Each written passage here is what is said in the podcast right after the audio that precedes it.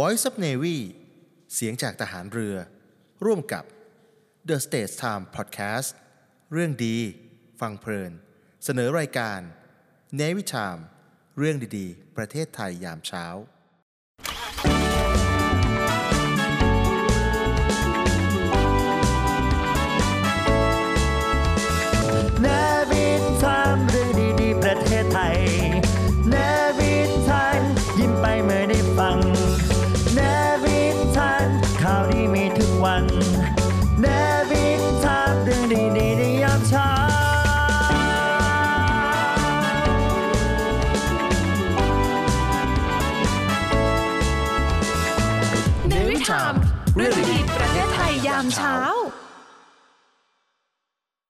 Starbucks เตรียมปรับขนาดน้ำแข็งให้ก้อนเล็กลง เพื่อลดการใช้น้เปิดลิสต์อาชีพไหนร่วง อาชีพไหนรุ่ง ภายในปี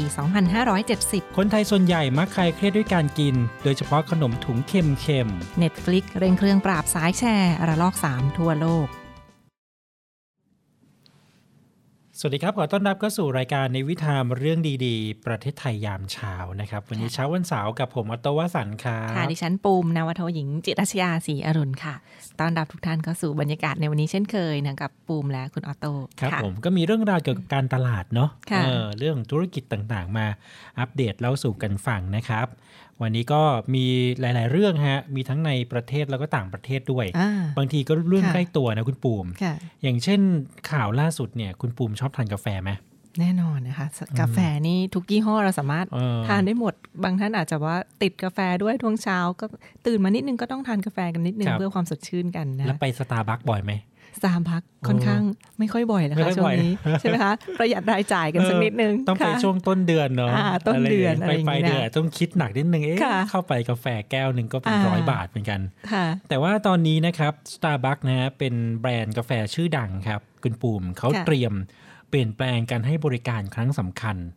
โดยจะลดขนาดน้ำแข็งนะฮะโอ้ให้เล็กลงค่ะเมื่อลูกค้าสั่งเครื่องดื่มเย็นอ่าส่วนใหญ่เราก็จะสั่งแบบ เป็นเครื่องดื่มเย็นอยู่แล้วเนาะใช่เอออเมริกาโน่ค่ะหรืออะไรอย่างเงี้ยเออก็ต้องมีน้ำแข็งอยู่นะค่ะเออจะเป็นสไตล์ของเขานะครับเพิ่งสังเกตเหมือนกันว่าเออน้ำแข็งก้อนเขาใหญ่อะเนาะอาจจะเป็นเออก้อนมาตรฐานหรือจะเล็กลงไปอีกหรือยังไรนะค่ฮะเขาบอกว่าน้ำแข็งเนี่ยค่ะนะครับเป็นส่วนประกอบสำคัญของ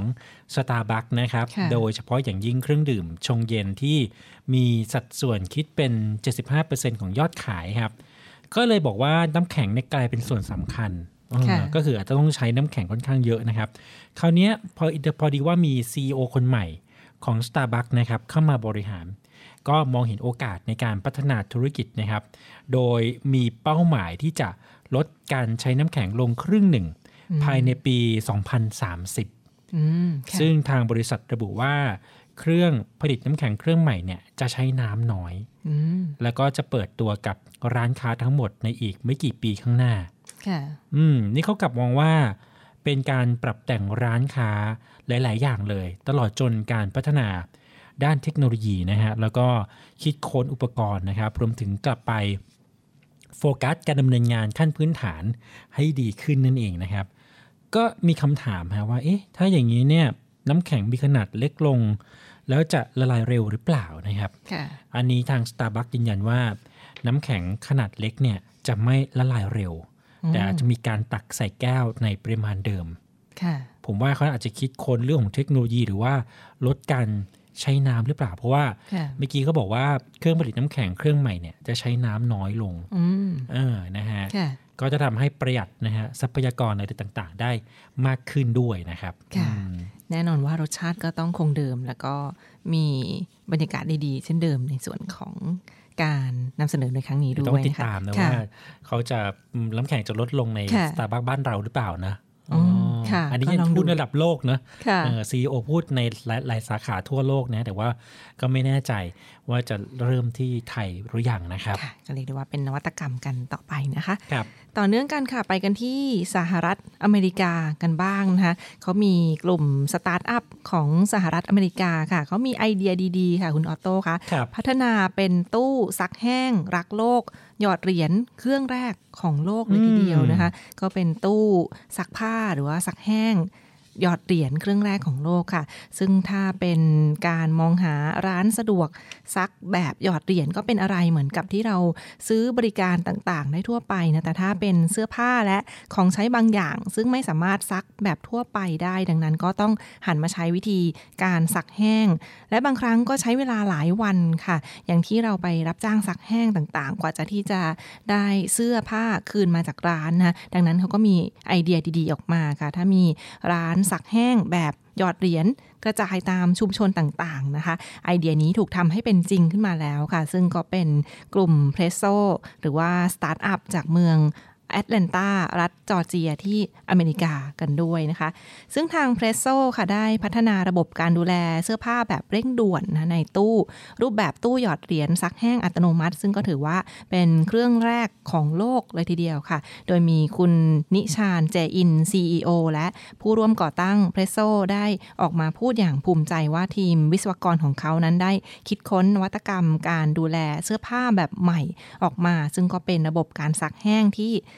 แตกต่างจากทั่วไปนะคะ นอกจากจะเป็นตู้หยอดเหรียญอัตโนมัติแล้วก็ยังเป็นการซักแห้งที่ปลอดภัยเป็นมิตรต่อสิ่งแวดล้อมอีกด้วยค่ะ นอกจากนี้อย่างที่หลายคนทราบกันดีในการซักแห้ง นอกจากจะราคาแพงกว่าซักเสื้อผ้าทั่วไปแล้ว การซักแห้งเขาก็ยังสามารถสร้างมลพิษต่อสิ่งแวดล้อมด้วยค่ะไม่ว่าจะเป็นสารเคมีที่ใช้ในการซักแห้งที่มันอาจจะฟุ้งกระจายในอากาศแล้วก็ไปตกค้าง อยู่บนเสื้อผ้านะคะรวมทั้งการใช้ถุงพลาสติกจำนวนมากที่ต้องมาห่อหุ้มเสื้อผ้าที่ซักแห้งไปเรียบร้อยแล้ว ตลอดจนการใช้รถยนต์ ขนเสื้อผ้าไปซักแห้งที่โรงงาน แล้วก็ขนกลับมาส่งตามร้านต่างๆ ซึ่งเหล่านี้ก็ล้วนแล้วแต่ทำให้เป็นเป็นกิจกรรมนะที่ส่งผลต่อภาวะโลกร้อนหรือว่าเพิ่มก๊าซคาร์บอนมอนอกไซด์อีกด้วย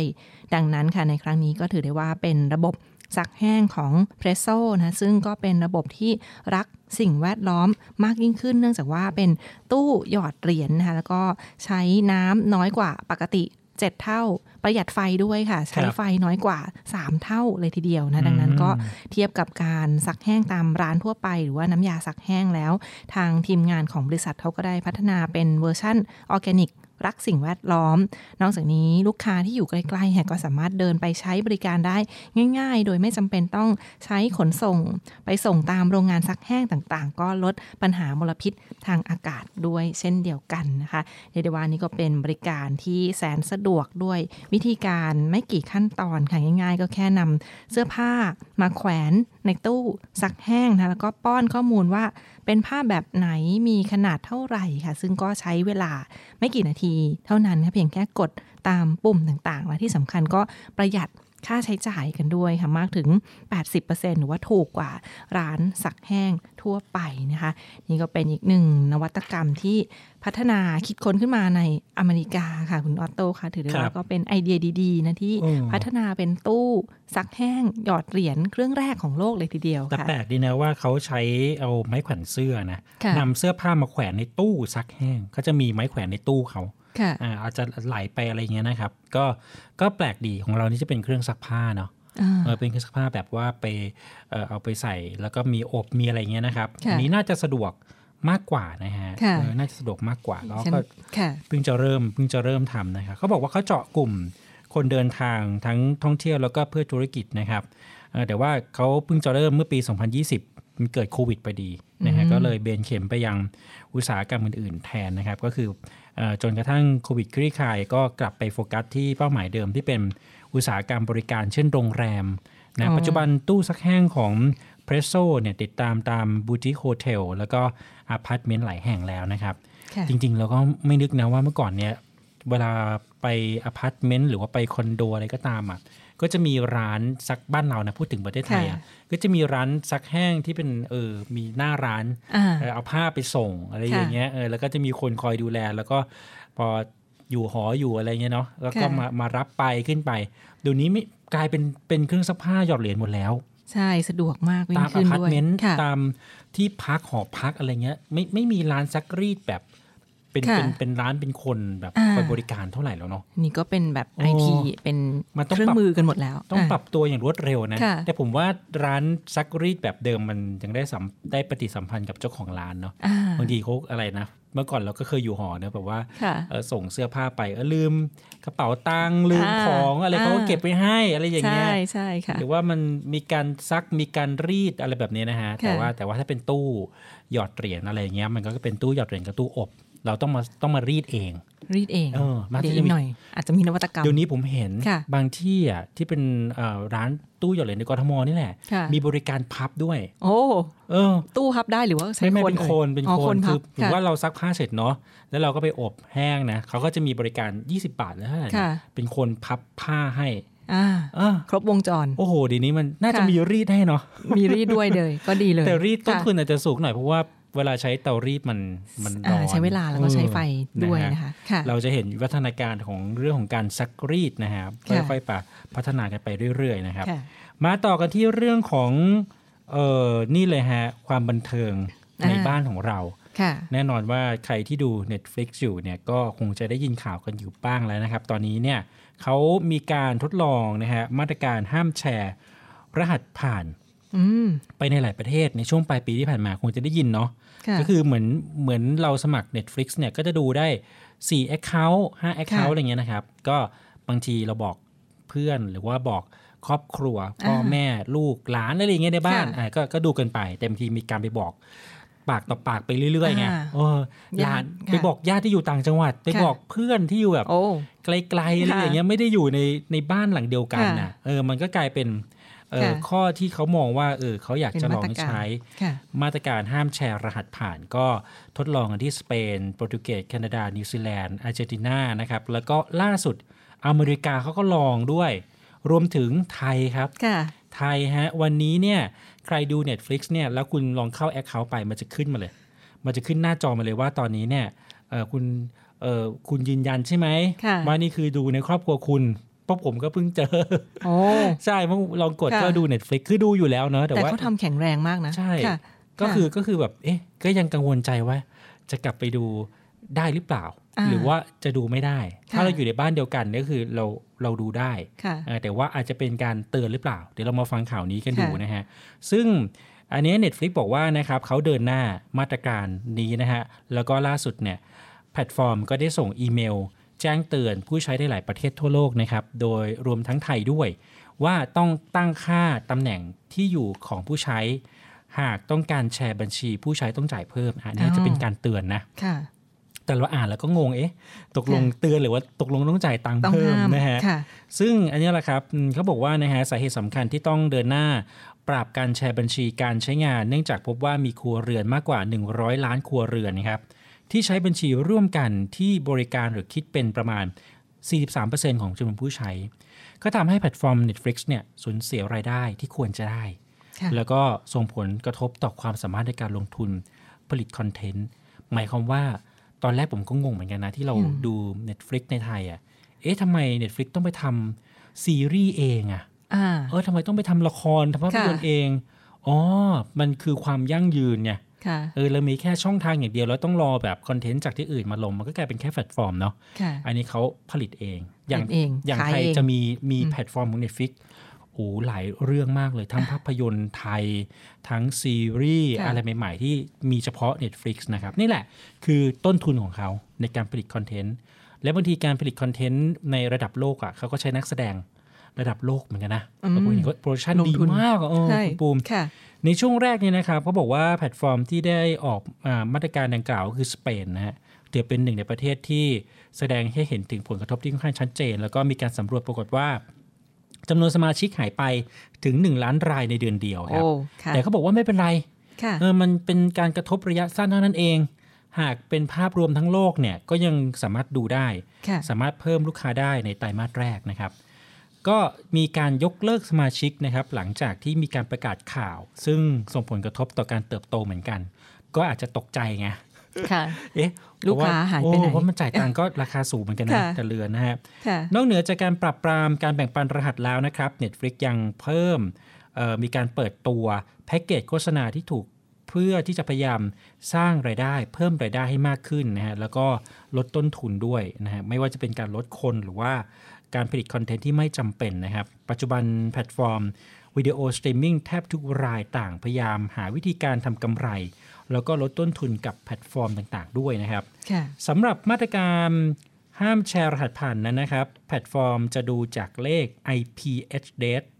ก็คืออินเทอร์เน็ต สมมุติว่าคุณค่ะปูมอยู่ที่บ้านเนาะค่ะมีน้องมีญาติใช้ด้วยกันใช้อินเทอร์เน็ตวงเดียวกันอ่าอะอันนี้เขาจะดูจับตรงนี้แหละว่า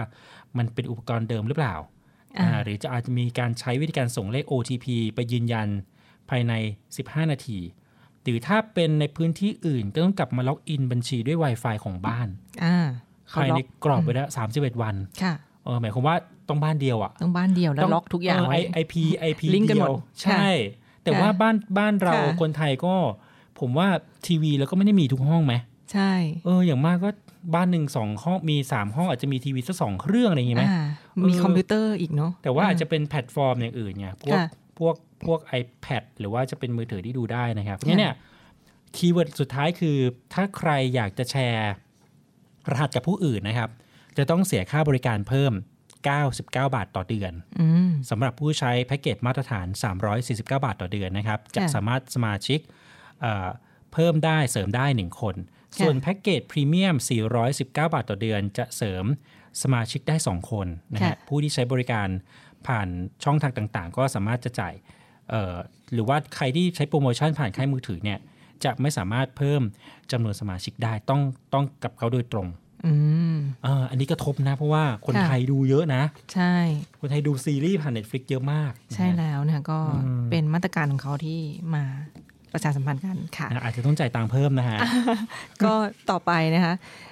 มากันที่อีกหนึ่งข่าวสารค่ะ คุณออโต้คะไปครักันบที่เรื่องราวของยุงกันบ้างนะนะฮะยุงช่วงนี้ก็บายุงงเยอะไหมใกล้หน้าฝนแล้วนะ หรือว่ายังร้อนอยู่บางที่ผมว่าค่ะเขาประกาศเข้าหน้าฝนนะประกาศหน้าแต่จะฝนฝนยังไม่ตกแต่ก็ยังร้อนเหมือนเดิมฝนยังไม่ใช่หคะตกฝนมายุงก็จะมาดังนั้นก็มากันที่งานวิจัยนี้กันบ้างค่ะเขาชี้ว่า ยุงชอบกลิ่นหอมดอกไม้นะซึ่งถ้าคนมาหันมาใช้สบู่กลิ่นนี้ค่ะ ยุงมันจะเพิ่มเข้ามากินเลือดเราอ้าวได้เหรอมากยิ่งขึ้นเออด้วยแปลนะกดีนะฮะค่ะมีอย่างนี้ด้วยนั่นก็คือครับเป็นในส่วนของเมื่อใกล้เข้าสู่ฤดูฝนค่ะหนึ่งสิ่งที่ควรจะระมัดระวังก็คือยุงค่ะนอกจากจะเป็นพาหะของโรคต่างๆ ทั้งไข้เลือดออกมาลาเรีย หรือโรคภัยไข้เจ็บด้วยนะดังนั้นเราก็มีวิธีการป้องกัน ยุงจากหลายวิธี รวมทั้งงานวิจัยนี้เขาก็ได้ไปเผยแพร่ในวารสาร i s c i e n ที่เรื่องของกลิ่นที่ดึงดูดหรือว่ากลิ่นไหนที่มันไล่ยุงได้บ้างค่ะ ซึ่งงานวิจัยในครั้งนี้ค่ะมีนักวิจัยในทีม 4 คนค่ะเขามาร่วมกันวิจัยค่ะมีอาบน้ำและไม่อาบน้ำอืมด้วยนะคะซึ่งก็เป็นปัจจัยต่างๆ ของร่างกาย เช่น อุณหภูมิร่างกาย กลิ่นกายหรือว่าสิ่งใดที่ทำให้การดึงดูดยุงนั้นแตกต่างกันออกไปค่ะ นอกจากนี้ทีมวิจัยเขาก็ได้เอาเสื้อผ้า พวกเขาตอนที่เขาใส่ตอนไม่ได้อาบน้ำไปซักด้วยสบู่เออสี่ยี่ห้อจากครับอเมริกานะคะอ่าคุณมาโต้อ่าค่ะครับก็มียี่ห้อที่คุ้นเคยกันด้วยทั้ง Dove อ่า Dial Native แล้วก็ Simple Truth นะคะครับซึ่งหลังจากที่ไปซัก ด้วยสบู่ทั้ง 4 ยี่ห้อนี้แล้วเอาไปตากค่ะ ก็สังเกตได้ว่ากลิ่นหอมจากสบู่มันจะช่วยทั้งไล่ยุงได้หรือไม่ แต่ผลปรากฏกลับกันค่ะคุณออโต้อ่าปรากฏว่ายุงมันกลับไปชอบกลิ่นเหล่านี้มาครักบกว่าเดิมนะคะอืมซึ่งก็ถือได้ว่าแต่มีเพียงสบู่ยี่ห้อเดียว คือยี่ห้อ Native ครับ ซึ่งนักวิจัยค่ะเขาได้คิดว่าอาจจะมาจากกลิ่นมะพร้าวของสบู่ยี่ห้อนี้นะเพราะว่าเป็นยี่ห้อที่แตกต่างจากกลิ่นหอมของยี่ห้ออื่น ๆ เพราะในธรรมชาติค่ะยุงเขาจะกินน้ำหวานจากดอกไม้ เนื่องจากยุงตัวเมียต้องการโปรตีนในการวางไข่นะจึงได้มากินเลือดของมนุษย์ คนเรา และการใช้สบู่กลิ่นหอมของดอกไม้ หรือว่าเครื่องใช้อื่น ๆ ที่มีกลิ่นดอกไม้ก็จะเป็นเหตุผลที่ดึงดูดยุงเข้ามาใกล้มากยิ่งขึ้นค่ะเพราะว่าเรามีกลิ่นหอมของดอกไม้ ยุงเขาก็เลยคิดว่าเราเป็นดอกไม้นะก็เลยอืมบินเข้ามาหาค่ะดังนั้นก็เป็นการสังเกตการณ์เพื่อหาข้อมูลวิจัยที่อาจจะใช้เสื้อผ้าแยก มาช่วยด้วยในในการครั้งนี้ค่ะ และในเรื่องของกลิ่นต่างๆ ทั้งกลิ่นกาย เฉพาะบุคคลหรือว่าปัจจัยอื่นๆ ก็ต้องศึกษากันต่อไปนะคะถึงแม้ว่า ก่อนหน้านี้จะมีข้อมูลว่ากลิ่นสมุนไพรเช่น ตะไคร้หอมไล่ยุงได้ครับแต่ว่า จริง ๆ แล้วการแก้ปัญหาที่ดีที่สุดก็อาจจะต้องไล่หรือว่าทำลายแหล่งเพาะพันธุ์ยุงน้ำขังตามที่ต่างๆ นั่นเองนะลดการเกิดของยุงจะดีกว่านั่นเองค่ะ อันนี้ยิ่งช่วงหน้าฝนนะค่ะไข้เลือดออกก็ระบาดพอสมควรนะแล้วอ่าเปิดเทอมอีกนะฮะต้องระวังเลยเนาะโอ้ค่ะที่สำคัญพูดถึงเรื่องของกลิ่นนะ ผมว่าสีของเสื้อก็มีผลไหมอ๋อบางคนก็บอกว่าเอ้ยใส่จริงเสื้อด้วยสีเข้มอะค่ะ สีเข้มหรือสีดำอะไรเงี้ยมันล่อยุงมามืากัดๆอะเนอะเออค่ะไม่รู้เกี่ยวหรือเปล่านะฮะ แต่ว่ามีเหมือนกัถ้านถ้าเป็นบ้านเราเนี่ยก็จะมีผลิดพันธุ์ที่กันยุงเยอะกว่าอ่าต่างประเทศนะใช่ผมยังไม่เห็นนะว่าต่างประเทศเขาเขาทำผลิดพันธุ์กันยุงเหมือนบ้านเราเปล่า ตะไคร้หอมมีหลายเออชนิดของเรามีมีหลายแบบอะที่ค่ะฉีดอะไรอย่างเงี้ยสเปรย์เออเวลาค่ะเรานั่งนั่งอยู่นอกบ้านนั่งอะไรเงี้ยนะก็ต้องค่ะฉีดหรือว่าจุดไล่ยุงอะไรแบบนั้นนะฮะค่ะแต่ก็เป็นไปได้ครับ อันนี้ไม่รู้ว่ายุงที่ว่าเนี่ยมันยุงเมืองไทยหรือว่ายุงเมืองนอกอ๋อจริงด้วยเนาะยุงตัวหนึ่งนี่สามารถบินบินได้หลายพื้นที่ ใช่ค่ะอาจจะเป็นยุงต่างประเทศหรือเปล่าค่ะเออส่วนบ้านเราเนี่ยอย่างที่บอกไปก็คือตะไคร้อะไรต่างๆ เรามีสมุนไพรที่ค่ะ ที่ไล่ยุงได้เยอะนะ แล้วก็ค่ะมีสินค้าที่เป็นกลุ่มประเภทเนี้ยโหตั้งแต่เด็กๆเราก็จะเห็นแบบกค่ะลิ่นกลิ่นมันก็จะแบบหอมรันจวนรันจวนอยู่เหมือนกันนะอ่าเออเวลาเราทาอะไรอย่างเงี้ยแบบกันค่ะยุงอะไรอย่างเงี้ยนะฮะแต่ดิฉันก็เอเคยมีนะประสบการณ์เป็นไข้อครัเลือดออกเอาเหรอ ใช่ค่ะ เป็นยังไงอะ ก็คือแนะนำเลยว่าอย่าไปนั่งตามต้นไม้เหรอครับค่ะคุณเพราะปุ่มว่ายุงนี่ดุจริงค่ะคุณปุ่มคือไปนั่งตามต้นไม้แล้วโดนกัดเนี่ยเหรอใช่โดนกัดแล้วกลับมาไข้ขึ้นเลยโอ้ไข้เลือดออกค่ะภายในวันไม่ไเดียวเลยเหรออ่า ประมาณสามสามถึงห้าวันเนี่ยอ๋อค่ะนี่ก็ถือได้ว่าก็เลยจะกลัวยุงเหมือนกันกลัวนะยุงเหมือนกันถ้าเป็นอีกนี่ก็บอกอันตรายเหมือนกันค่ะเอาละครับเดี๋ยวเราใช่พักกันค่ะสักครู่หนึ่งครับ Read My Lips โดยครูพัฒน์พลเรือตรีหญิง ดรพัชราวัดอักษร Read My Lips วันนี้มาชวนให้ฟังคำพูดดีๆ ของอดีตนายกรัฐมนตรีของอังกฤษ คือวินสตันเชอร์ชิลล์ ท่านพูดเอาไว้อย่างน่าฟังเกี่ยวกับเรื่อง change ว่า to improve is to change to be perfect is to change often มีความหมายว่าถ้าเราอยากจะทำตัวให้ดีขึ้น อยากจะมีการพัฒนา แปลว่าเราต้องเปลี่ยนแปลง และ to be perfect แปลว่าเพื่อจะให้เกิดความ perfect ให้เกิดความสมบูรณ์ เราต้อง change often แปลว่าเราต้องเปลี่ยนบ่อยๆ เพราะฉะนั้น อย่าเกิดความอึดอัดกับการที่เราต้องมีการเปลี่ยนแปลง ให้คิดไว้เสมอว่า การเปลี่ยนแปลงทำให้เราเนี่ยมีความสมบูรณ์ทำให้เกิดความสำเร็จ และก็ทำให้มีการงานของเราชีวิตของเราก็จะดีขึ้น ถ้าเรายอมรับกับการเปลี่ยนแปลงนะคะ เพราะฉะนั้นอย่าลืมว่า to improve is to change และ to be perfect is to change often ค่ะ ติดตาม Read My Lips ฟังเรื่องดีๆ ต่อชีวิตได้ที่นี่ Navy Time เรื่องดีๆ ประเทศไทยยามเช้า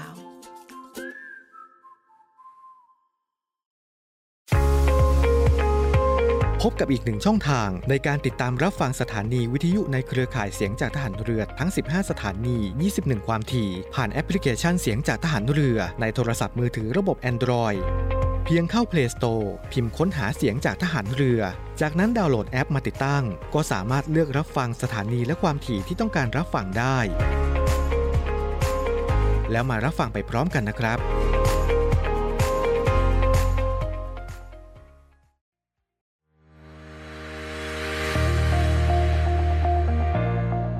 The Trusted Navy ขอเชิญร่วมติดตามข่าวสาร ภารกิจ และเรื่องราวที่น่าสนใจของกองทัพเรือ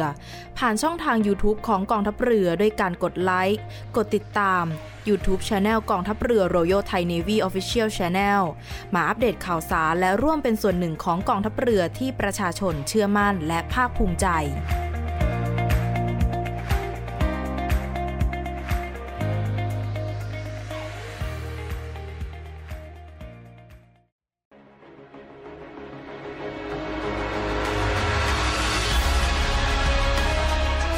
การรักษาผลประโยชน์ของชาติทางทะเลหรือสอนชน เป็นนกลไกศูนย์กลางบูรณาการการปฏิบัติการร่วมกับ 7 หน่วยงานประกอบด้วย กองทัพเรือ กรมเจ้าท่า กรมประมง กรมสุรากากรกรมทรัพยากรทางทะเลและชายฝั่งตำรวจน้ำและกรมสวัสดิการและคุ้มครองแรงงานมาร่วมเป็นส่วนหนึ่งในการพิทักษ์รักษาผลประโยชน์ของชาติทางทะเล หรือประโยชน์อื่นใดในเขตทางทะเล ไม่ว่าโดยตรงหรือโดยอ้อม เพื่อความมั่นคง มั่งคั่ง และยั่งยืนของประเทศชาติและประชาชน พบเห็นเหตุด่วนเหตุร้ายภัยทางทะเล โทร 1465 สายด่วนสอนชน 1465 สายด่วนสอนชน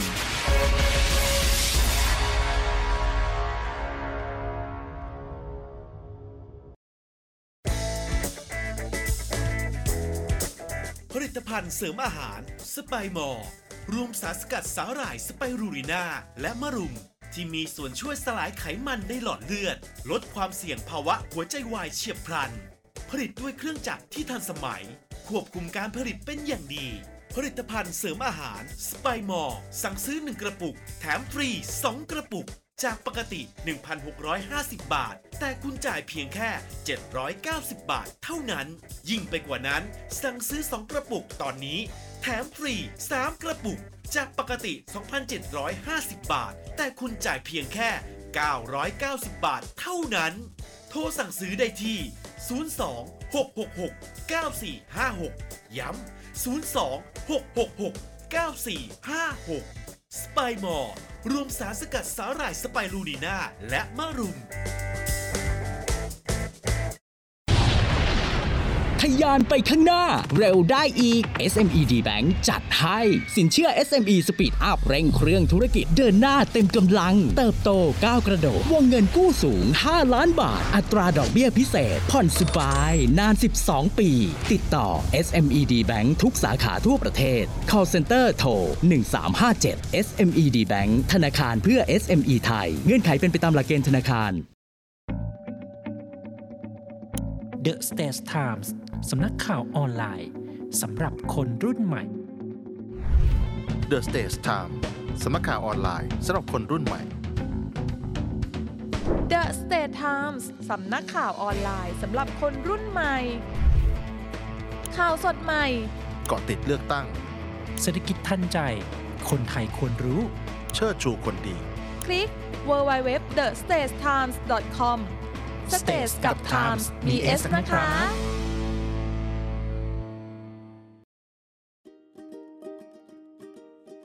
สุภาษิตกฎหมาย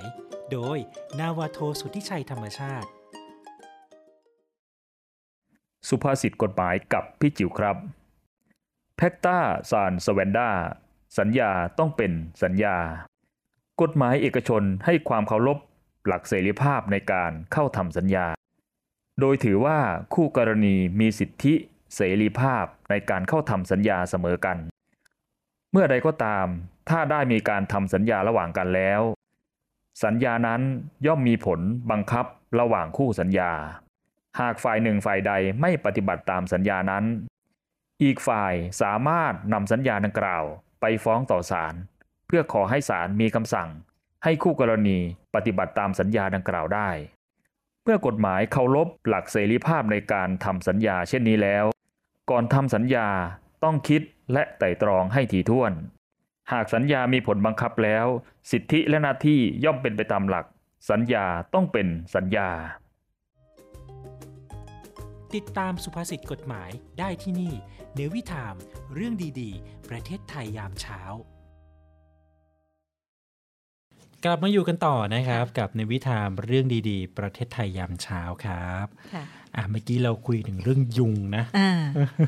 ส่งท้ายกันสไปนุกสนานค่ะเอองานวิจัยนี้ก็สนุกดีเหมือนกันเนาะค่ะเออมันก็ทำให้เราได้คิดได้หาผลิตภัณฑ์ใหม่ๆ ทางการตลาดนะฮะ นี่แหละครับเป็นจุดเริ่มต้นของธุรกิจนะอ่าบางทีก็ไอเดียใช่เป็นค่ะธุรกิจที่แก้ปัญหาอะไรไปใช่ SME หลายๆ คนก็เริ่มต้นจากการทำศึกษาวิจัยเนี่ยนะครับ มาต่อกันที่งานวิจัยเหมือนกันครับอืมเนี่ยที่ใกล้ตัวเข้ามาหน่อยค่ะเป็นเรื่องกินของการรับประทานนะค่ะเขาบอกว่าคนไทยส่วนใหญ่ มักคลายเครียดด้วยการกินครับ ใช่ค่ะ จริงไหมฮะใช่ไหมคะจริงๆผมว่าไม่เครียดกับผมว่ากินนะอ่า กินตลอดเวลาได้เออเมื่อเพลินใช่ไหมโดยเฉพาะค่ขนมถุงค่ะเค็มๆแหมมันช่วยจิตใจได้ดีเหลือเกินนะค่ะอันนี้เป็นงานวิจัยนะครับโดย trend comfort food นะครับค่ะอะเขาเผยโดย trend comfort food ในหมู่คนไทยที่คลายเครียดในแต่ละวันด้วยการรับประทานอาหาร แล้วก็เครื่องดื่มที่ชอบ นอกจากนี้ยังมีข้อมูลบอกว่ากลิ่นหอมรสชาติรสสัมผัส มีผลต่อการตัดสินใจเลือกรับประทานนะครับ โดยเฉพาะขนมขบเคี้ยวรสเค็มอ่าๆจะได้รับความนิยมอันดับหนึ่งเลยจริงอ่าค่ะจริงไหมจริงไหมใช่ไหมคะเออขายดีเลยค่ะมินเทลนะครับผู้เชี่ยวชาญด้านข้อมูลตลาดระดับโลกครับ บอกว่างานวิจัยที่พบว่าอาหารและเครื่องดื่ม มีส่วนช่วยคลายเครียด ทำให้สุขภาพจิตและก็สุขภาพใจของเราดีขึ้นครับค่ะโดยหนึ่งใน 7 ของผู้บริโภคชาวไทยนะฮะเคยประสบปัญหาสุขภาพจิต ไม่ว่าจะเป็นความเครียดนอนไม่หลับ ความวิตกกังวลรู้สึกโดดเดี่ยว ความไม่มั่นใจ ความหมดไฟในการทำงานนะครับทำให้มีความต้องการหาสินค้าหรือของที่บรรเทาความเครียดได้ในแต่ละวันค่ะเขาบอกว่าผู้บริโภคคนไทยมากกว่า 51%นะครับพยายามหาวิธีในการลดความเครียดโดย 46%บรรเทาความเครียดด้วยการรับประทานอ่าอาหารและเครื่องดื่มค่ะซึ่งเป็นแนวทางที่มากที่สุดนะค่ะรองจากการพูดคุยกับครอบครัวหรือเพื่อน และการเข้าร่วมกิจกรรมที่สร้างความบันเทิง 56%แล้วก็ 51%ตามลำดับนะครับ ผู้บริโภคที่มีอายุมากกว่าครับค่ะมีความต้องการอาหารและก็เครื่องดื่มที่มีประโยชน์ต่อร่างกาย แล้วก็จิตใจมากกว่าโดยเฉพาะ Gen X นะฮะอ่ามากกว่า 54%เนี่ยเชื่อว่าอาหารแล้วก็เครื่องดื่มเนี่ยช่วยให้สุขภาพจิตของเขาดีขึ้นค่ะส่วน Gen Z ครับ แล้วก็ millennial เนี่ยนะฮะ ให้ความสัมพันธ์กับสุขภาพจิตและประสบการณ์ทางอารมณ์มากขึ้นค่ะโดยผู้บริโภคกลุ่มนี้ก็ยังให้ความสนใจกับแบรนด์อาหาร และเครื่องดื่มที่ตอบโจทย์ไลฟ์สไตล์ของพวกเขาด้วยนะครับอืมอืมค่ะ นี่แหละฮะเขาบอกว่างานวิจัยยังชี้ให้เห็นถึงว่าบทบาทสำคัญของกลิ่นนะครับ ในการตัดสินใจเลือกอาหารและก็เครื่องดื่ม ผู้บริโภคคนไทยเนี่ยบอกว่า 6 ใน 10 กลิ่นของอาหาร และเครื่องดื่มกลิ่นหอมนะค่ะคือคุณสมบัติที่ช่วยทำให้สุขภาพจิตดีขึ้นอ่าจริงหรือรู้สึกแฮปปี้เมื่อได้กิน เมื่อเรากินอาหารแล้วอ่าอาหารนั้นมีกลิ่นหอมอู้ค่ะพูดแล้วก็หิวเลยนะเนี่ยค่ะรวมถึงรสชาติของอาหารนะฮะส่งผลต่อสภาพจิตใจ โดยเฉพาะขนมขบเคี้ยวรสเค็มโอ้โอ้อันนี้น่าจะเป็นเรื่องจริงนะใช่โดยได้เลยรับความนิยมสูงมากฮะโดยคนไทยบอกว่าเนี่ยบริโภคเอ่อจำนวนมากกว่า 77%บอกว่าเนี่ยการกินขนมขบเคี้ยวเนี่ยเป็นวิธีที่ดีเลย ในการมอบความสุขให้แก่ตนเองอ่าอืมอาจจะมีทั้งเครื่องดื่มด้วยขนมขบเคี้ยวอย่างเดียว อาจจะไม่พอเพิ่มเครื่องดื่มผว่าขนมขบเพิ่มแคลอรี่เคี้ยวกัน ทั่วค่ะไปพวกมันฝรั่งอะไรอย่างเงี้ยค่ะเอ่อทอดเอ่อตามที่เป็นห่อๆขายหรืออ่าจะเป็น อะไรนะค่ะโอ้เขาจะมีหลายอย่างเหมือนกันนะในในร้านสะดวกซื้อเนาะโอ้ค่ะซึ่งซึ่งในประเทศไทยก็มีให้เลือกหลายแบบนะคะดังนั้นก็กินแล้วก็ระวังกันด้วยนะแคลอรี่โอ้แล้วก็สุขภาพแต่นี่คือจะคลายเครียดไงอ่าคลายเครียดบางคนบอกว่าเครียดะหนักขอกินหนักเลยอ่าเออจริงนะมันจะคลายแป๊บเดียวเออมันจะช่วยแบบเหมือนค่ะเหมือนผ่อนคลายหรือเปล่าค่ะเออกลางวันแบบตอนเช้าทำงานมาหนักมากโดนเจ้านายดุอย่างเงี้ยค่ะมื้อเที่ยงก็ ไปรับประทานจัดหนักอะใช่เออค่ะจัดหนักทั้งเที่ยงทั้งเย็นเนี่ยนะอ่ามัมันก็จะกลายเป็นสุขภาพนะฮะใช่ค่ะเออสุขภาพจิตดีขึ้นแต่ว่าสุขภาพอ่ากายเนี่ย ก็ระวังกันสักนิดเออหนึ่งด้วยนะคะนะฮะค่ะ ต่อเนื่องกันค่ะ คุณออตโต้คะเป็นกันที่เรื่องราวของ เกมเมลสตาร์ทอัพฝรั่งเศสค่ะ เขาได้ออกมาทำเป็นหมวกกันน็อก ให้ผู้ขับขี่ ซึ่งสามารถเปิดไฟเลี้ยว เลี้ยวซ้าย เลี้ยวขวา กระพริบได้เพียงแค่โยกหัวไปซ้ายไปขวากันด้วยนะคะ นี่ก็ถือได้ว่าเป็นไอเดียเก๋ๆกันในครั้งนี้ค่ะ หมวกกันน็อกที่สามารถเปิดไฟเลี้ยวซ้ายขวา เพียงแค่ขยับ หัวไปทางซ้ายทางขวานั่นเองนะคะ ซึ่งไอเดียในครั้งนี้เกิดขึ้นมาจากที่ผ่านมาการขับขี่มอเตอร์ไซค์จักรยานยนต์ เวลาจะเปลี่ยนเลนบนท้องถนนนะคะมันค่อนข้างจะลำบาก เช่นการต้องใช้มือไปปรับที่ปุ่ม ซึ่งบางครั้งก็ต้องก้มหน้าเพื่อมองหาว่าปุ่มไหนไฟเลี้ยวซ้ายเลี้ยวขวา ก็อาจจะทำให้มองไม่เห็นกดไม่ทัน แล้วก็เสี่ยงต่อการเกิดอุบัติเหตุ ได้ค่ะ ดังนั้นนี่ก็เป็นจุดเริ่มต้นหรือว่าเป็นไอเดียดีๆ ที่กลุ่มเกมเมลหรือสตาร์ทอัพสัญชาติฝรั่งเศสค่ะ ที่เขาได้พัฒนาเป็นหมวกกันน็อกที่มาพร้อมกับสัญญาณไฟทั้งด้านหน้าและด้านหลัง ของหมวกค่ะ ใช้งานง่ายๆค่ะคุณออโต้ค่ะเพียงแค่โยกศีรษะไปทางซ้ายหรือทางขวานะสัญญาณไฟก็จะปรากฏขึ้นเพื่อให้คนที่ใช้รถใช้ถนนได้เห็นสัญญาณไฟดังกล่าวค่ะ ซึ่งหมวกนี้ก็มีข้อดีคือสามารถใช้งานได้นาน 10 ชั่วโมง ชาร์จหนึ่งครั้งนะใช้งานสะดวก ไม่ต้องติดตั้งระบบเพิ่มอย่างใดค่ะราคาเริ่มต้นอยู่ที่ประมาณ 249 เหรียญนะหรือว่าประมาณ 9,300 บาท นั่นเองค่ะ ก็ถือว่าเป็นไอเดียเก๋ๆกันเนาะยิ่งเมืองไทยก็มอเตอร์ไซค์ค่อนข้างเยอะนะดังนั้นถ้ามาขายในเมืองไทยลองดูแล้วก็อาจจะเป็นช่วยลดอุบัติเหตุกันได้เช่นเดียวกันมันก็พัฒนาไปเรื่อยเนาะค่ะอาจจะมีความเชื่อมโยงกับตัวรถมอเตอร์ไซค์ก็ได้นะฮะค่ะต้องลองไปซื้อดูนะครับ ใครไปฝรั่งเศสนะอ่าอันนี้เป็นสตาร์ทอัพเขานะค่ะเออเป็นสตาร์ทอัพเหมือน SME นั่นแหละนะฮะเขาก็อ๋อเริ่มต้นผลิตผลิตอะไรขึ้นมาแบบเออน่าสนใจนะฮะ ใช่ค่ะ มาต่อกันที่ เมนูใหม่ๆบ้างนะครับ แต่อ่าเรื่องนี้เกิดขึ้นที่มาเลเซียนะครับอ๋อเขาคิดเมนูใหม่ค่ะเพื่อจะเสิร์ฟโดยเฉพาะทุเรียนค่ะอ่าทุคนเรียนที่ชอบทานชุทุเรียนเนี่ยค่ะก็จะเป็นเมนูราเมนทุเรียนนะครับค่ะอืมก็ถือว่ามีการต่อยอดทุเรียนกันเยอะ อย่างอ่าบ้านเราเนี่ยก็ทุเรียนก็จะทำอะไรเป็นไอติมไอติมข้าวเหนียวทุเรียนค่ะนะฮะอันนี้จะเกิดราเมนทุเรียนแล้วนะครับที่ว้าวมาเลเซียฮะค่ะ ก็มีคนไปรับประทานแล้วก็โพสต์รูปผ่าน IG นะครับ ก็คือราเมนทุเรียนโดยการนำซุปเป็นการผสมผสานระหว่างทงคัตสึของอ๋อที่เป็นเอกลักษณ์เนาะค่ะแล้วก็ทุเรียนแท้ๆเข้าด้วยกันนะครับ แล้วก็ยังโรยหน้าด้วยหมูชาบูว้าวไข่ต้นหอมฮะว้าวแล้วก็สิ่งที่ขาดไม่ได้คือทุเรียนเลยทีเดียวค่ะนะครับ เขาบอกว่าเมนูนี้อยู่ที่ประมาณ 300 บาทครับ โดยเขาจะเสิร์ฟอยู่ในลูกทุเรียนที่ผ่าออกเลยอืมนะฮะก็เป็นประสบการณ์ใหม่ในการรับประทานที่จะต้องระวังหนามทิ่มครับก็คือมาทั้งลูกค่ะ แล้วก็ผ่าออกแล้วก็ใส่ไว้ข้างใน เป็น prop นะเป็น prop นะค่ะซึ่งทางร้านก็ให้ทางเลือกกับลูกค้าสามารถจะขอชามได้บางคนกลัวหนามเนาะอ๋อจริงด้วย อันนี้เขาบอกว่าเออค่ะมันเป็นร้านที่มีความคิดสร้างสรรค์น่ะค่ะ แล้วก็เป็นเมนูอาหารที่รสชาติแปลกใหม่นะครับอืมก็ถือว่าเป็นร้านที่มีความสร้างสรรค์ครีเอทีฟมากสำหรับกุ๊กหรือว่าเชฟค่ะในร้านนี้นะครับอืมเนี่ยไม่ว่าจะเป็นเทศกาลวาเลนไทน์อะไรต่ออะไรเขาก็จะมีอะไรไอเดียใหม่ๆตลอดเลยค่ะเห็นไหมดังข้ามประเทศเลยนะเออเมนูราเมนทุเรียนเอาใจกันในช่วงนี้ลองไปทานนะคะไหมเป็นฮะไอเดียดีๆนะคะหรือว่าร้านราเมนในกรทมในค่ะประเทศเรากรุงเทพก็ได้นะฮะลองทำดูไหมใช่ค่ะรสชาติคนชอบจะป็ทุเรียนเยอะจะเป็นค่ะอย่างไรนะฮะค่ะ มากันที่อีกหนึ่งเรื่องราวของอาชีพกันบ้างค่ะคุณออนโตคะครับเปิดลิสต์กันว่าอาชีพไหนร่วง อาชีพไหนรุ่งภายในปี 2570 นี้นะคะอ๋อก็ไม่กี่ปีสิ ใช่ค่ะหกหกหกเจ็ดหกแปดแต่เก้าเจ็ดศูนย์ใช่สี่ห้าปีค่ะนะฮะ อาชีพไหนบ้างครับแน่นอนว่า ปัญญาประดิษฐ์หรือว่า IT ก็ AI AI นะคะอืม AI ก็มีศักยภาพเพิ่มขึ้นทำงานได้อย่างรวดเร็วนะคะประมูลข้อมูลได้เยอะ ดังนั้นค่ะก็มีอาชีพที่เกี่ยวข้องกับแรงงานค่ะเขาก็เสี่ยงหรือว่ากลัวว่า AI อาจจะเข้ามาแย่งงานของเราได้เช่นเดียวกันนะคะครับค่ะ ซึ่งก็เป็นผลการสำรวจหรือผลการรายงานจาก Future Jobs Report 2023 นะคะ ที่เบื้องต้นกล่าวไว้ว่า 83 ล้านตำแหน่งค่ะ เตรียมตกงานนะคะ ก็เป็นงานวิจัยที่ทำโดย World Economic ฟอรัมที่เขาได้ทำการสำรวจทิศทางอาชีพในอนาคต โดยรวบรวมมุมมองจาก 803 บริษัทด้วยกันที่มีการจ้างงานกว่า 11 ล้านคนนะคะจากกลุ่ม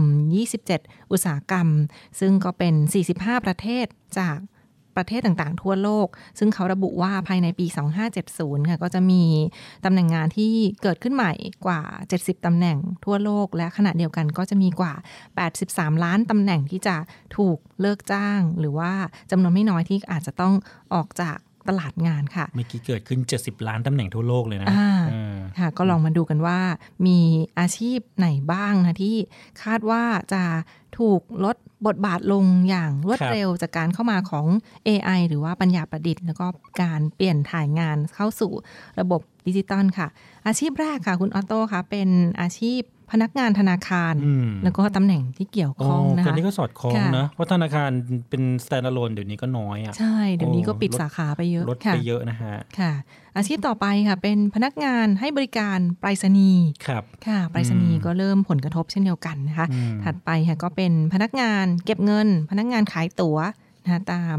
เคาน์เตอร์ต่างๆ อันนี้ก็เห็นชัดนะค่ะ อย่างเช่นทางด่วนอย่างเงี้ยก็จะอ่ามีมีแบบ easy pass อะไรเงี้ยวิ่งใช่ผ่านเลย อัตโนมัติแล้ว อัตโนมัติไปบ้างแล้วค่ะนะครับค่ะ พนักงานบันทึกข้อมูล อันนี้ก็มีผลกระทบได้เช่นเดียวกันนะครัคะบและอาชีพสุดท้ายค่ะ เป็นตำแหน่งเลขานุการฝ่ายบริหารเอ๊ะเขาจะใช้หุ่นยนต์แทนเหรอใช้หุ่นยนต์เลขาเอแล้วอคราวหุ่นยนี้นต์เลขาแทนแล้วอะนะคะ คราวนี้ก็เป็นอ่าส่วนสำรวจที่ผ่านมาค่ะ และไปกันที่อาชีพที่เขา ต้องการหรือว่า 5 อาชีพใดบ้างที่ตลาดงานเขาต้องการมากที่สุดในช่วงนี้นะคะ ซึ่งขณะที่อาชีพที่มีความต้องการสูงในอนาคตเป็นอาชีพที่เกี่ยวข้องกับเทคโนโลยีและดิจิตอลโดยเฉพาะนักวิเคราะห์ข้อมูล ผู้เชี่ยวชาญด้านข้อมูล หรือว่าผู้เชี่ยวชาญด้านปัญญาประดิษฐ์ ผู้เชี่ยวชาญด้านความปลอดภัยทางไซเบอร์ค่ะ ซึ่งก็คาดว่าจะเติบโตกว่า 30%ภายในปี 2570 นะคะ และนอกจากนี้คาดว่างานทางด้านพาณิชย์ดิจิตอลก็จะเพิ่มขึ้นกว่า 2 ล้านตำแหน่ง เช่น ผู้เชี่ยวชาญด้านอีคอมเมิร์ซ ผู้เชี่ยวชาญด้านการเปลี่ยนแปลงทางดิจิตอล แล้วก็ผู้เชี่ยวชาญด้านการตลาดดิจิตอลและกลยุทธ์ ต่างๆด้วยนะครัคะบอืมและนอกจากนี้ถ้าลงรายละเอียดในส่วนของ 5 อาชีพที่ระบุว่าอาชีพไหนที่ต้องการมากที่สุดก็ดังที่กล่าวไปนะมีทั้งด้าน ผู้เชี่ยวชาญปัญญาประดิษฐ์ ผู้เชี่ยวชาญด้านความยั่งยืน นักวิเคราะห์ธุรกิจ อัจฉริยะ นักวิเคราะห์ ความปลอดภัยของข้อมูล แล้วก็วิศวกรฟินเทคอีกด้วยค่ะเรียกได้ว่าก็เป็นกลุ่มอาชีพที่เขาสำรวจกันมาว่า มีแนวโน้มความต้องการทางตลาด เพิ่มมากขึ้นนั่นเอง ก็ยังเกี่ยวข้องกับในส่วนของทางด้าน AI หรือว่าเทคโนโลยีดิจิตัลต่างๆ นั่นเองนะที่เขาคาดการณ์ว่ามีความเติบโตค่อนข้างสูงอย่างต่อเนื่อง นอกจากนี้ค่ะในรายงานของ การวิจัยในครั้งนี้ก็เพิ่ม พบว่าการเพิ่มขึ้นของหน่วยงานที่เกี่ยวข้องกับความยั่งยืนด้านการศึกษาและการเกษตรนะในช่วงปี 2566 ถึงปี 2570 นี้ค่ะก็จะมีงานด้านความยั่งยืนเพิ่มขึ้นกว่า 33%แล้วก็นำไปสู่งานเพิ่มขึ้นอีก 1 ล้านตำแหน่งด้วยกันนะคะรวมทั้งขณะที่งานด้านการศึกษาคาดว่าจะเติบโตอีกกว่า 10%แล้วก็เพิ่มงานอีก 3 ล้านตำแหน่ง รวมทั้งงานด้านการเกษตรค่ะ ก็จะเพิ่มขึ้นอีกกว่า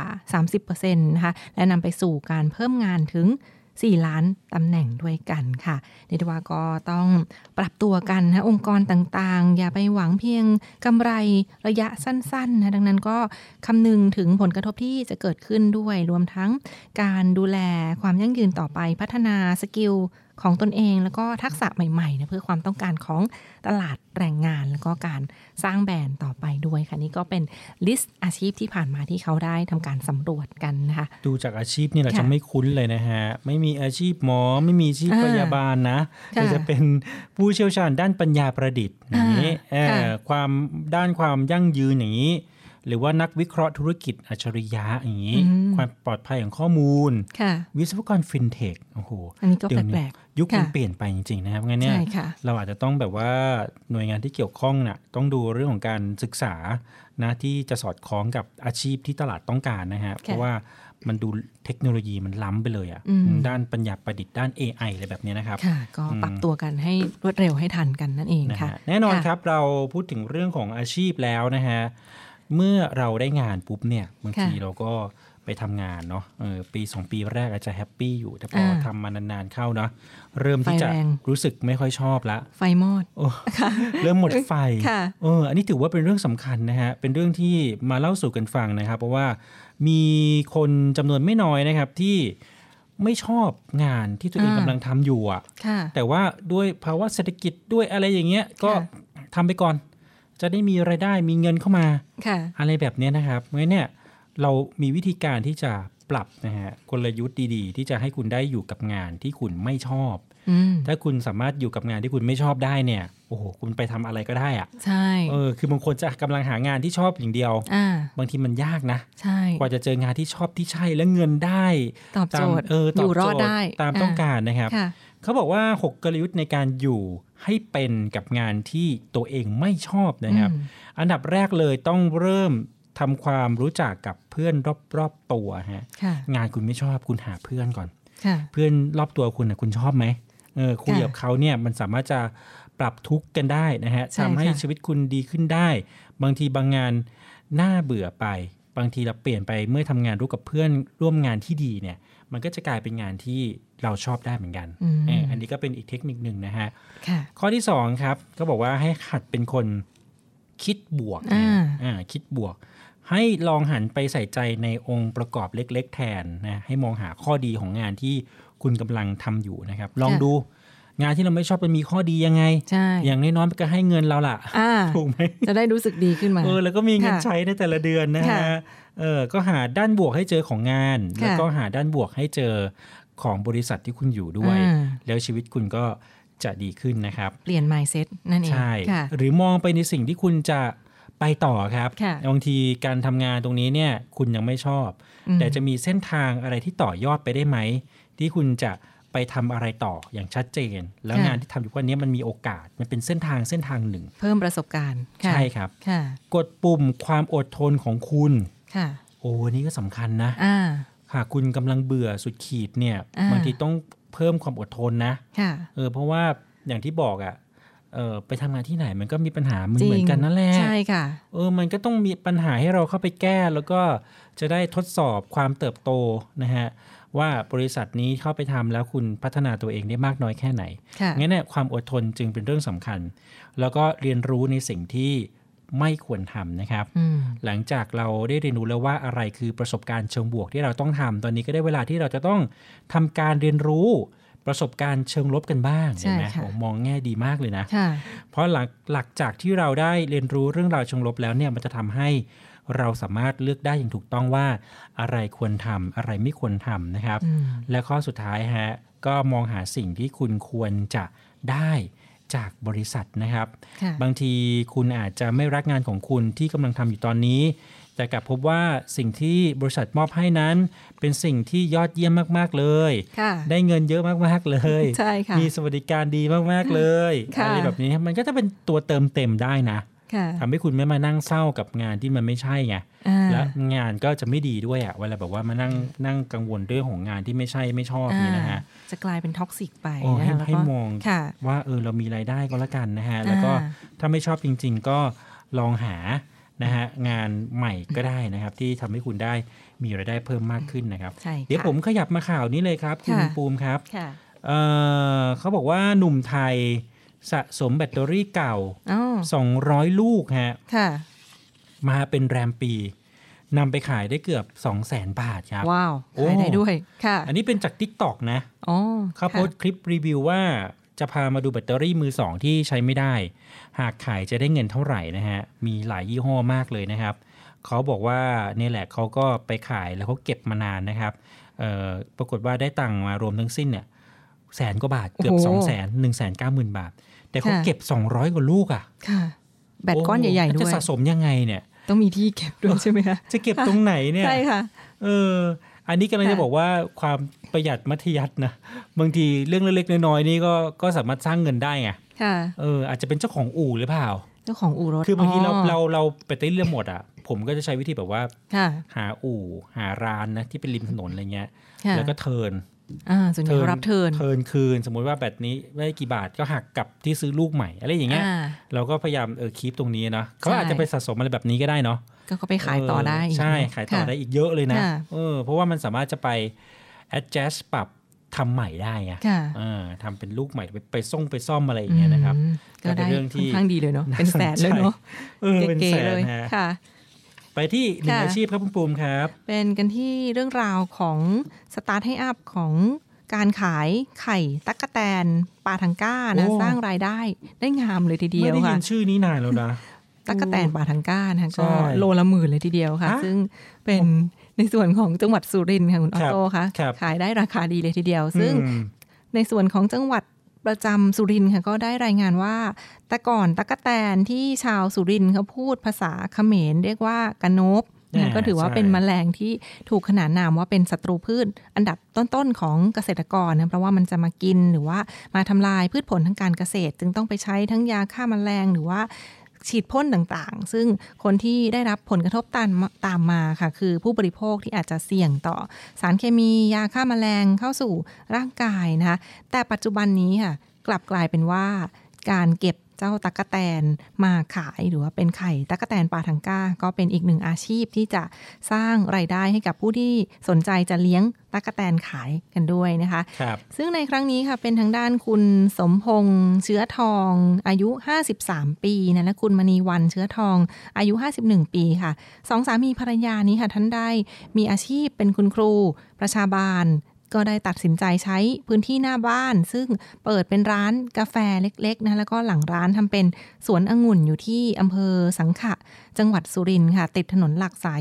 24สีคิ้ว หรือว่าที่บริเวณ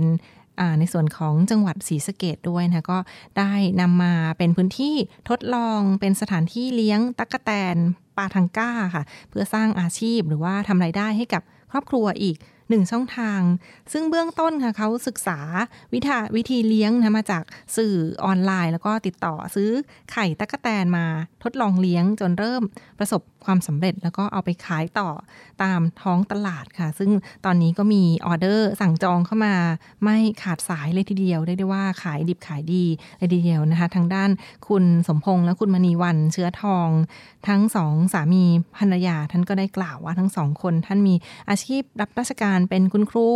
มีลูกสาวอยู่สองคนนะคะแล้วก็คิดหาอาชีพเสริม เพิ่มรายได้ให้กับตัวเอง จึงได้ไปทดลองเลี้ยงอะไรใหม่ ๆ จากเดิมที่เปิดร้านกาแฟแล้วก็เลี้ยงวัว 13 ตัว แล้วก็ทำสวนองุ่นด้วย ซึ่งนอกเวลา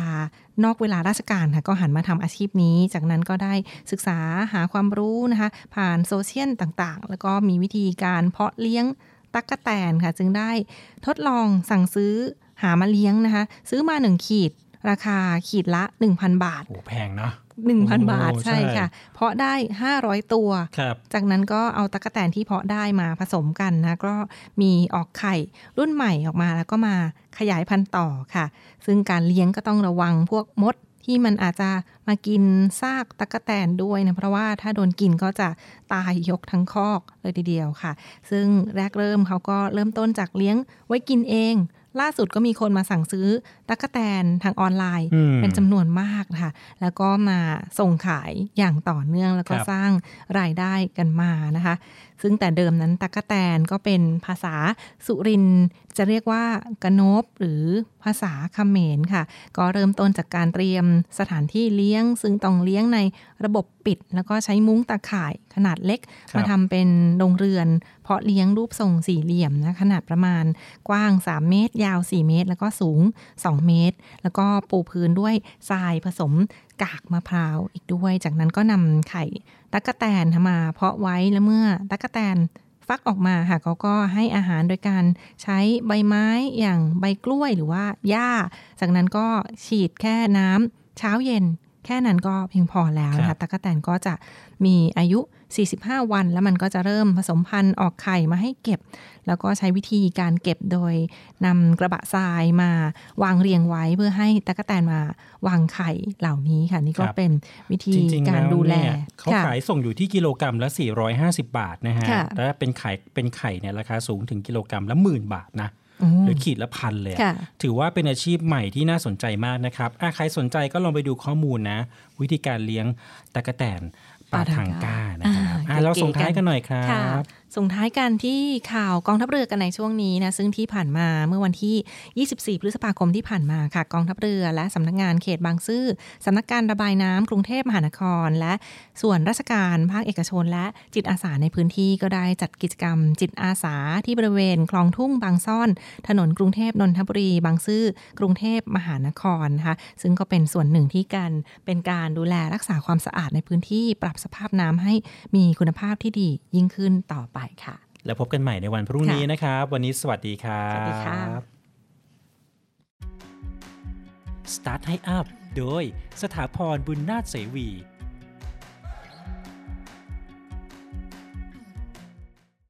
นโยบายความเป็นส่วนตัวเข้มข้นขึ้น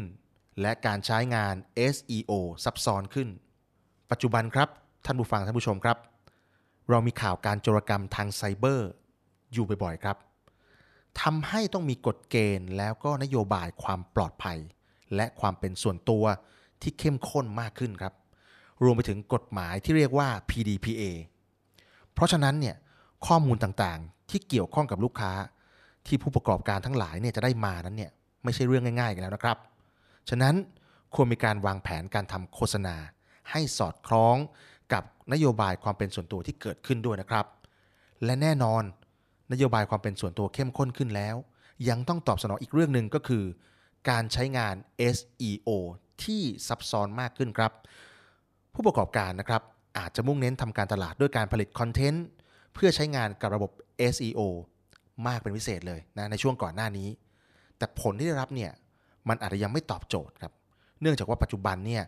SEO เนี่ยมีความซับซ้อนมากขึ้นทำให้ระบบค้นหาเนี่ยยิ่งเพิ่มความยากขึ้นไปอีก ทางออกนะครับ ก็คือการผลิตคอนเทนต์ที่มีคุณภาพสูง ให้มันตรงกลุ่มเป้าหมาย เพื่อจะช่วยให้การใช้งานระบบ SEO นั้นสำเร็จผลได้มากขึ้นครับ ติดตาม Start ให้อัพก้าวแรกของความสำเร็จได้ทุกวันเสาร์7นาฬิกาถึง8นาฬิกาที่เนวิทามเรื่องดีๆ ประเทศไทยยามเช้า The States Times สำนักข่าวออนไลน์สำหรับคนรุ่นใหม่ The Stage Time สำนักข่าวออนไลน์สำหรับคนรุ่นใหม่ The State Times สำนักข่าวออนไลน์สำหรับคนรุ่นใหม่ ข่าวสดใหม่ เกาะติดเลือกตั้ง เศรษฐกิจทันใจ คนไทยควรรู้ เชิดชูคนดี คลิก www.thestagetimes.com Stage กับ Times มี S นะคะ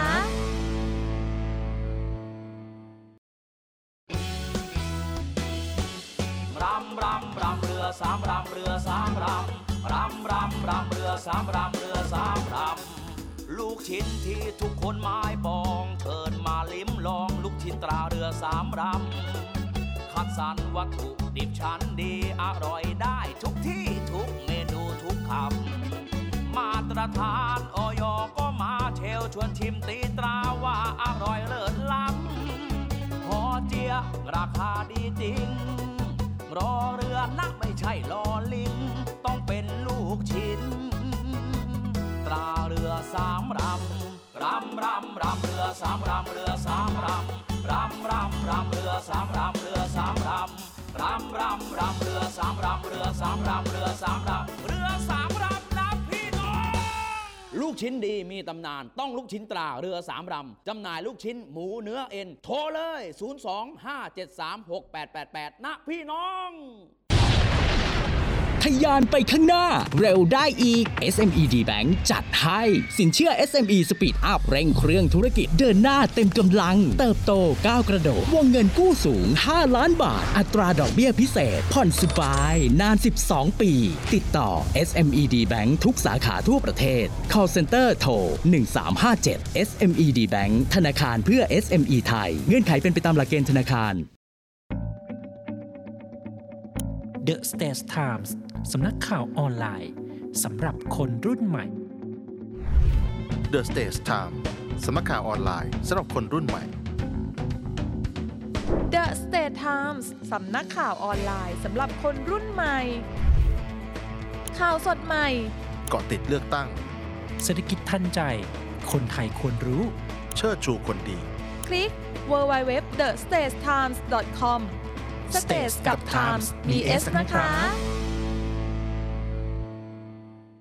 ติดตามเนวิทามเรื่องดีๆ ประเทศไทยยามเช้า ทุกวันจันทร์ถึงวันอาทิตย์ เวลา7นาฬิกาถึง8นาฬิกาทางสทร วิทยุเสียงจากทหารเรือ FM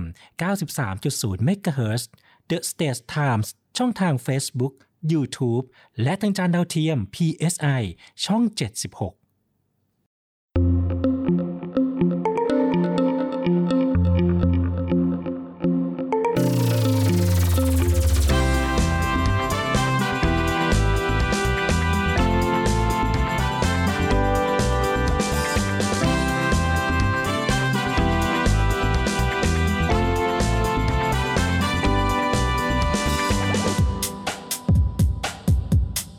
ต้นในยามเช้า เรื่องราวที่ดีๆเปิดฟังได้ที่นี่ ให้มีแรงบันดาลใจ ข่าวดีที่สร้างสรรค์ มาฟังในวิถีให้คุณได้ติดตามเรื่องดีๆ ประเทศไทย มีเรื่องราวดีๆ ในทุกวัน ให้ได้ฟังมีรอยยิ้มในทุกเช้าเนวิทามเรื่องดีๆ ประเทศไทย ยิ้มไปเมื่อได้ฟังเนวิทันข่าวดีมีทุกวันเนวิทันเรื่องดีๆในยามเช้า